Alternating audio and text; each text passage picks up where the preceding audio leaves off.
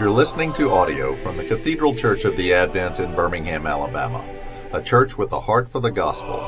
Find out more at adventbirmingham.org.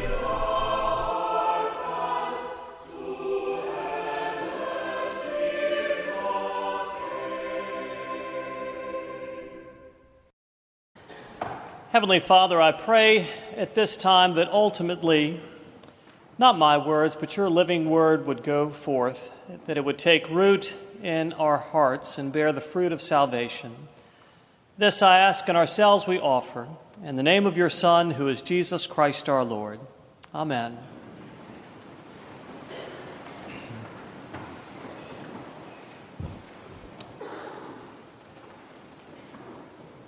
None of us are immune uh, from expectations. It's part of life. We bring all sorts of expectations to relationships, to our, our lives, to any number of things. And as I say, we can't completely get away from expectations, and yet uh, they can be things which get in the way um, of our lives, getting, get in the way of our seeing what it is that we need to see.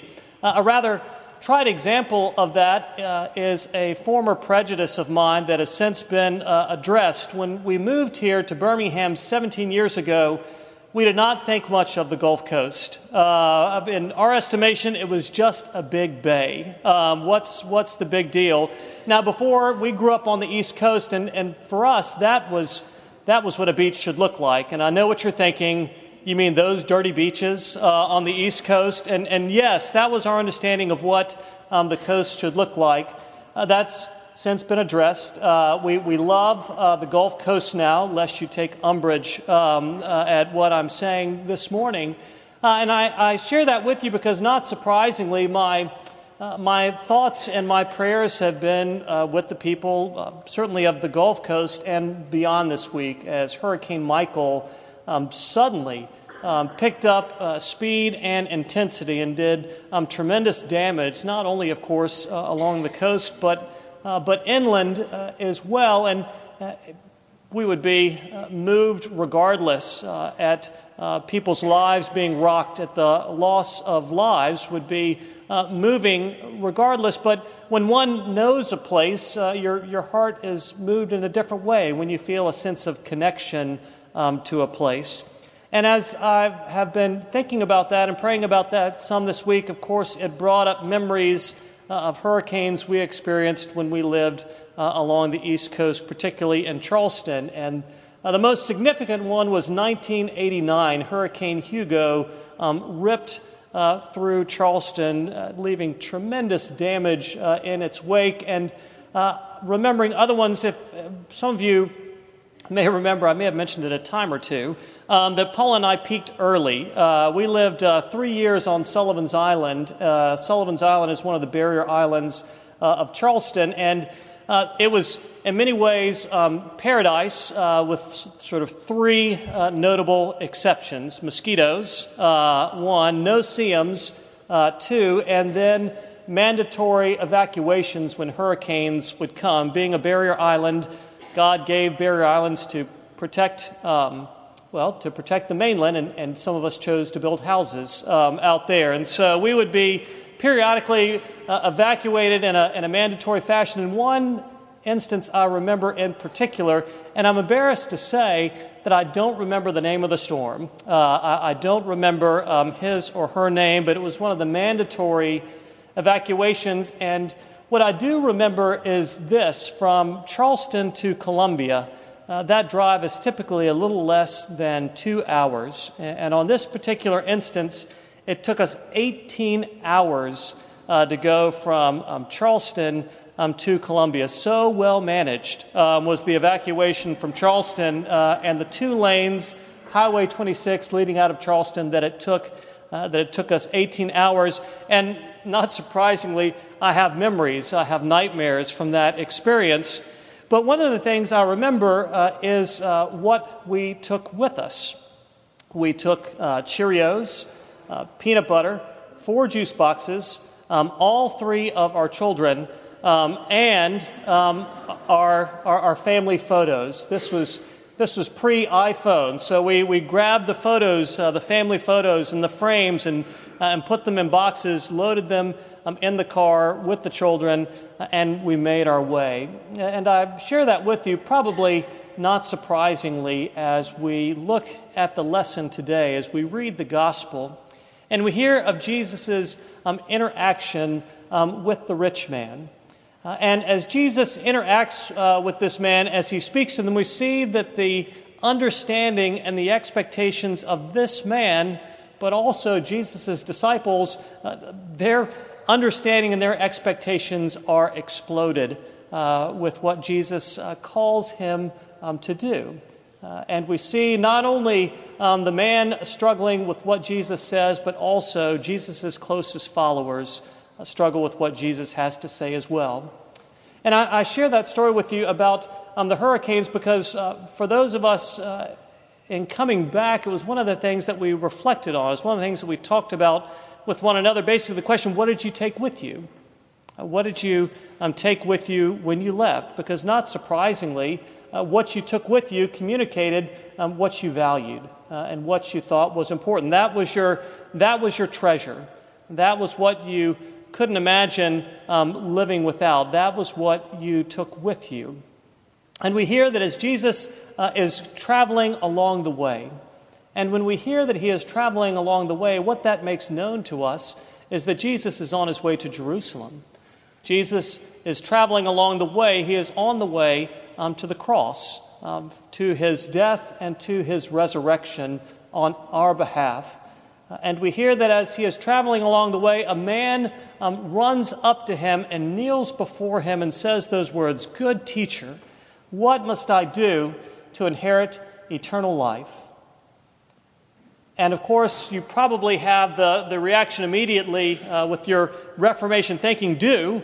Um, you can't do anything to inherit uh, eternal life. It's, it's a gift, it's a matter of God's merits and God's accomplishments uh, and not uh, our own. But, but we have to remember uh, the time and the place and the context of this person. His understanding of the way to make one's way toward God was through moral accomplishments, was through acts, things done, and things um, left undone. These were the means by which uh, one made their way, at least uh, the way in which he understood, one made one's way toward God. Good teacher, what must I do to inherit eternal life?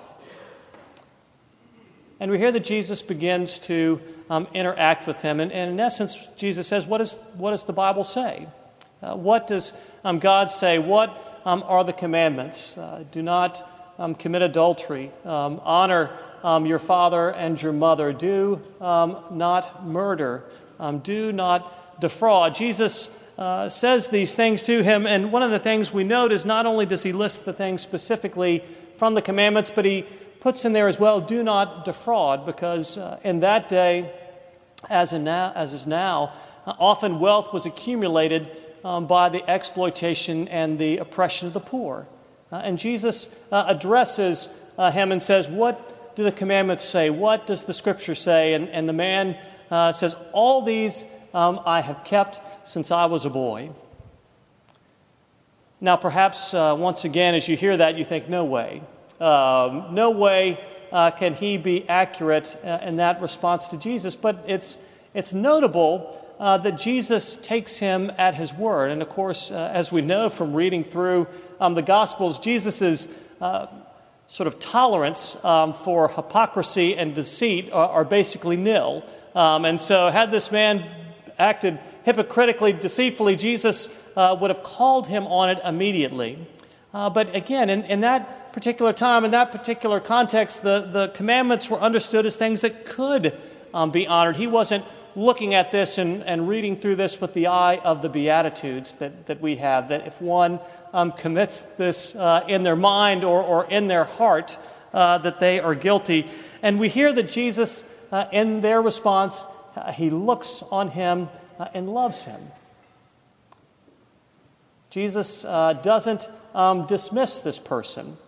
Jesus doesn't say, you know what, pal, um, you've, you've got it um, all wrong.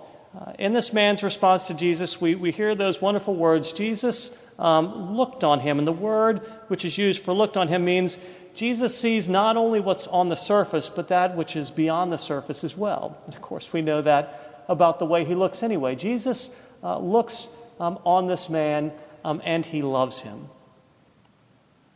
And that's important to, to note, to let that settle in as we hear Jesus' response to him. And of course, the response which Jesus gives uh, is entirely shocking, not only to this man, but it's shocking to Jesus' disciples as well. You lack one thing. Go, sell all that you have, give to the poor, and come and follow me, and you will have treasure in heaven.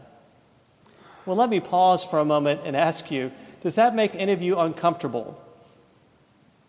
It should. Uh, it certainly makes me feel a little uncomfortable as, as I hear that. As I place um, myself in the shoes of that particular man, I think, how would I do uh, had Jesus said those words to me?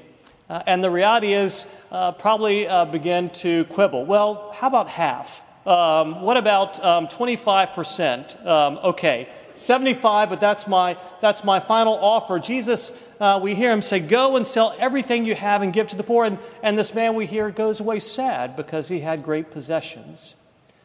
And not only that, but the disciples themselves are shocked because their understanding, uh, in many ways, is our understanding today. For this man um, to be wealthy was a, a sign of God's favor. Surely God was pleased with this man. Surely God loved this man. Were it not so, he, he wouldn't be flourishing um, the way that he's flourishing. And, and not only that, but as, but as far as a moral report card, this guy had been doing a great job. Uh, and he had been trying um, very hard. But we hear that Jesus, uh, in his love um, for this particular person, uh, gives a, a, specific prescription to him. Go uh, and sell everything that you have uh, and give to the poor uh, and come and follow me. In this particular encounter and what we see uh, in Jesus as he encounters different people along the way, as he encounters uh, and speaks to you and to me as well, one of the things that we see unmistakably is Jesus' love and his grace and his mercy toward us are such that he will not uh, let idols reside at the center of our lives. He will not let idols reside at the center of our lives, false hopes false securities, false promises that inevitably, uh, in the storms and changes and transitions of life, will be taken away from us. Uh, the things that, if we find our ultimate meaning in them, if we find our ultimate security um, in them, uh, if we find uh, our hope in them, uh, inevitably they're going to be taken away from us and we're going to be bereft. Uh, we'll be hopeless. we'll be without strength and without security. And so Jesus speaks these words to him not because he's the divine killjoy, but because he's the skilled surgeon. He realizes what needs to be addressed in this person's life because the reality is is that until this man um, ceases to place his hope and his security in his moral and religious accomplishments uh, and the wealth that he possesses, uh, until he moves those out of the way and aside, he'll ultimately be experiencing poverty he will never know the true riches, he'll never know the true security that come from following Jesus along the way.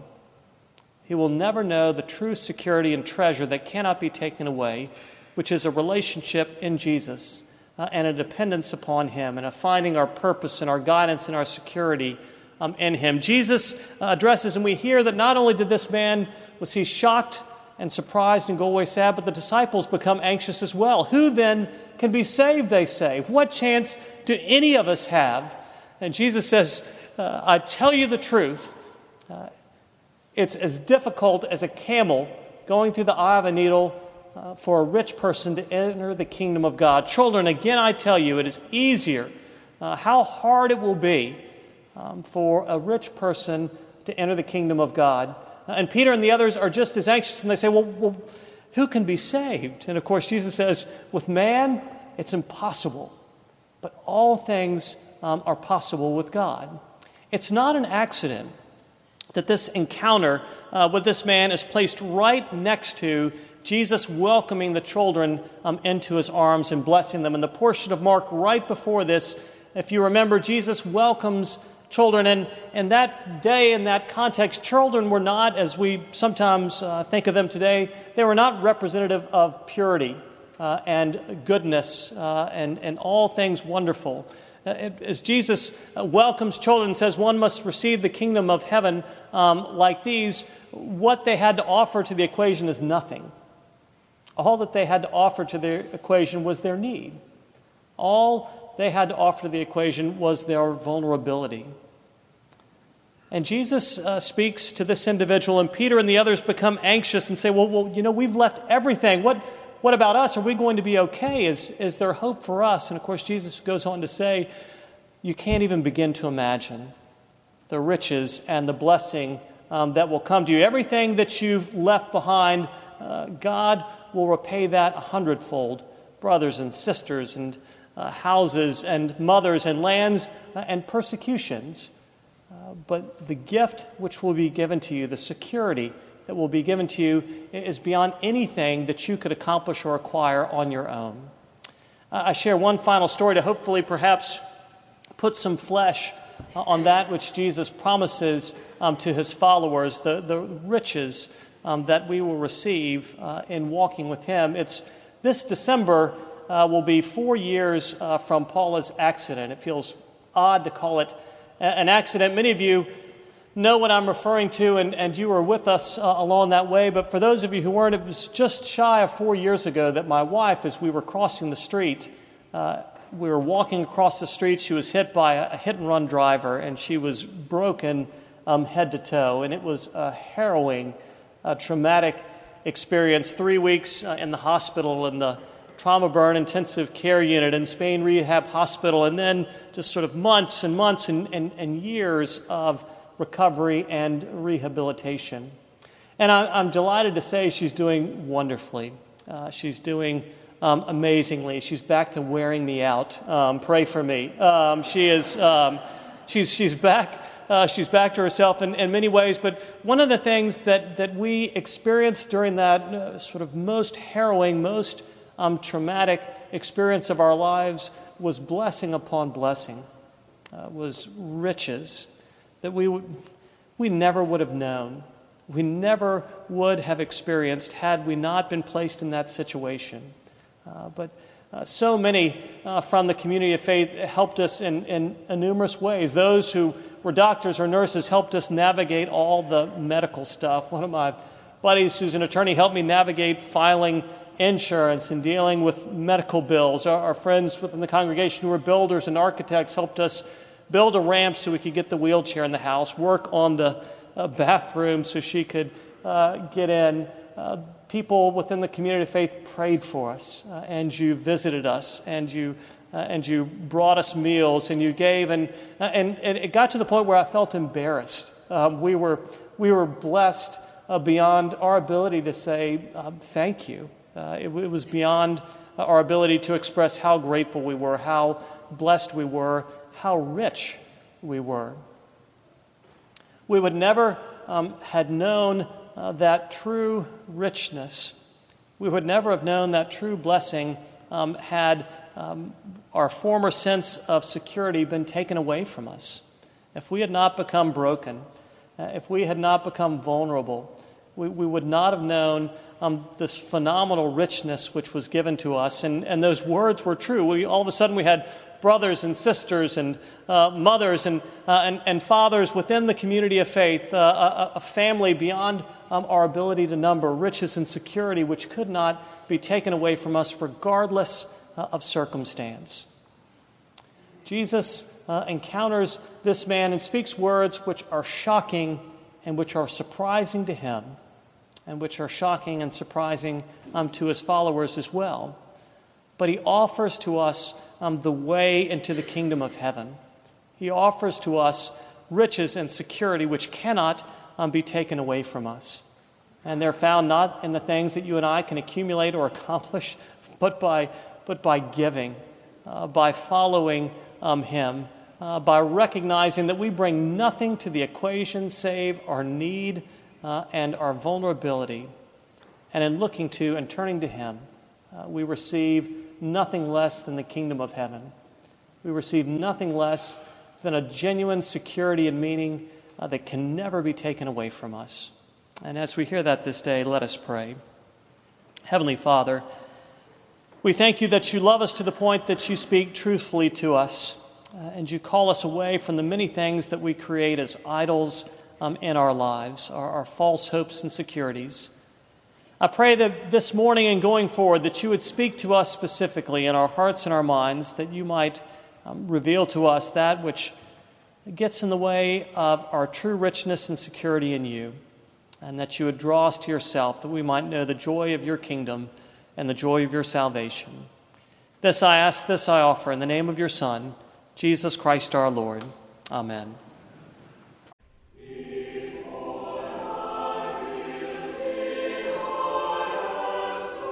You've been listening to audio from the Cathedral Church of the Advent.